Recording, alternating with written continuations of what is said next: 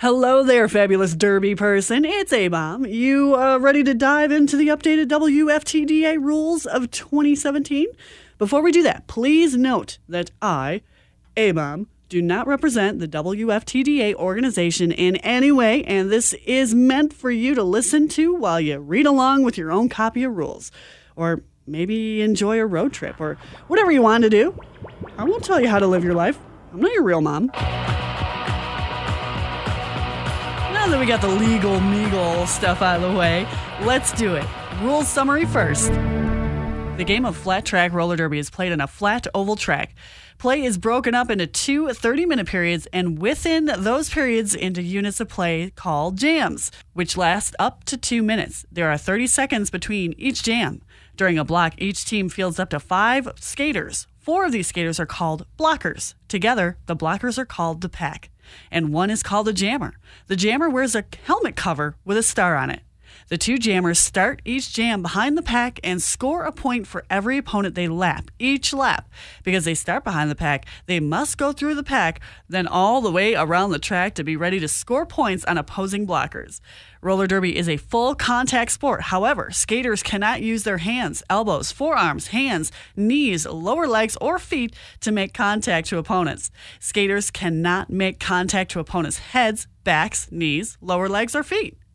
Play that is unsafe or illegal may result in a skater being assessed a penalty, which is served by sitting in the penalty box for 30 seconds of jam time. The team with the most points at the end of the game wins.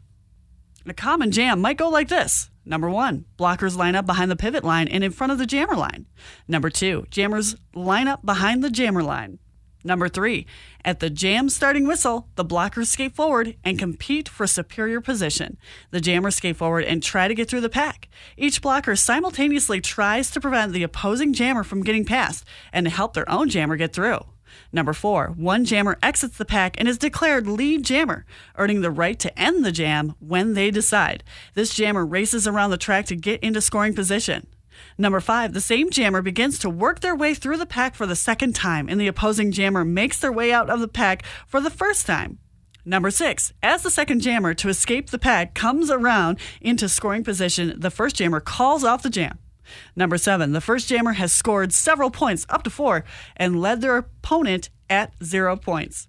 Meanwhile, the opposing jammer, by getting into scoring position, held the first jammer at only those points as they could have scored more points on subsequent passes. You got it? Good. Let's do number one game parameters and safety. 1.1 timing. A game lasts for 60 minutes of play, divided into two 30 minute periods with a halftime between them. Periods are broken into jams, which are the basic unit of play for roller derby. A jam can last up to two minutes. Jams may be called off prior to two minutes as part of gameplay, as described below. Each jam starts with a single short whistle blast and finishes at the end of a series of four short whistle blasts. At least 30 seconds must lapse between jams. More than 30 seconds may not elapse unless a timeout is called. A period starts on the jam starting whistle of the first jam for that period.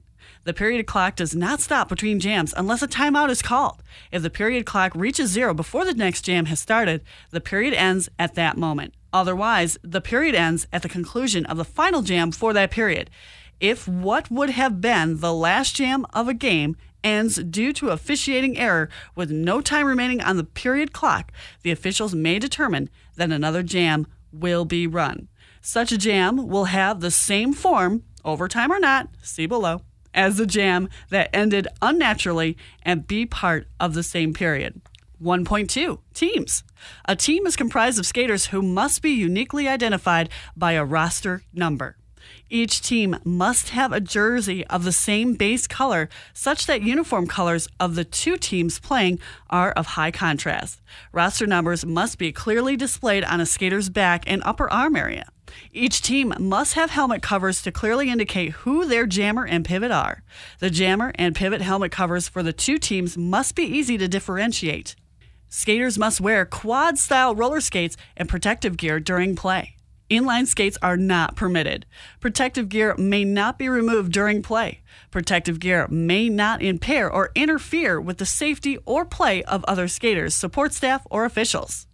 Skaters who are injured during play may return to play as long as they are no longer apparently injured or bleeding. A skater whose injury alters the flow of the game, examples include a jam being called, a period clock stoppage, or a substitute being seated in the penalty box, may not participate during the following three jams. A skater whose injury alters the flow of the game more than once may not participate as a skater for the rest of that period. 1.3 Timeouts. Teams and officials may stop the period clock by calling a timeout. Timeouts may only be called between jams, though officials may end a jam, so they may call an official timeout. The beginning of a timeout is marked by four short whistle blasts, and the end of a timeout is marked by a long rolling whistle, after which the next jam begins as soon as possible if there is time remaining on the period clock. At most, 30 seconds may pass before the next jam begins. The period clock starts again at the jam starting whistle. There are three types of timeout 1.3.1 Team timeouts. Each team has three timeouts that they can take during the game. Team timeouts may be taken only by the team's captain or designated alternate. Team timeouts last for 60 seconds. 1.3.2 Official reviews. Each team may request that the officials review a decision. To do this, a team's captain or designated alternate formally requests a review of a specific officiating decision made during the prior jam or during the lineup time preceding the prior jam. The head referee investigates the review with other officials and uses the information gathered to render a decision on the item under review, as well as related decisions. The head referee then announces their findings and any changes that result from the review to both teams' representatives. This decision is final. If the head referee determines that an officiating error was made in relation to the situation under review, the team will retain the privilege to call an additional review later in the same period. The review can be retained in this manner only once per period. A team may also elect to use their official review as a team timeout. In this case, the review will not be retained. 1.3.3 Official timeouts. Officials may take a timeout in order to ensure that the game is running smoothly and correctly. If the prior jam ended with less than 30 seconds on the period clock, the fact that the officials call a timeout will not necessarily result in another jam occurring in the same manner that a team timeout or official review would. Instead, the officials must determine whether or not there is reason to hold another jam for that period. If the officials determine that there is no reason to hold another jam, both teams must be given a chance to call a team timeout or official review if they have any remaining. If they decline, the period will end. 1.4 Game information. Critical game information must be displayed in a manner that is highly visible to teams, officials, and spectators. This displayed critical game information is considered official and must include, at a minimum, the period clock, the jam clock, the official score. Errors in timing or score should be updated as quickly as possible. If an error persists for an extended period of time, it should be corrected only if the correction itself would have minimal impact on the game. 1.5 Winning. The team with the most points at the end of the game wins. 1.5.1 Overtime. If the game ends with the score tied, the second period will be extended by at least one additional jam. This overtime jam is like any other jam, with two exceptions. No lead jammer is declared. Both jammers begin scoring on their first trip through the pack. More jams will be ended in this manner until a jam ends with the score no longer tied. So there you have it, another exciting chapter of updated rules for 2017 from the WFTDA. If you have any questions, concerns, anything, um, read them yourself. this is A Bomb.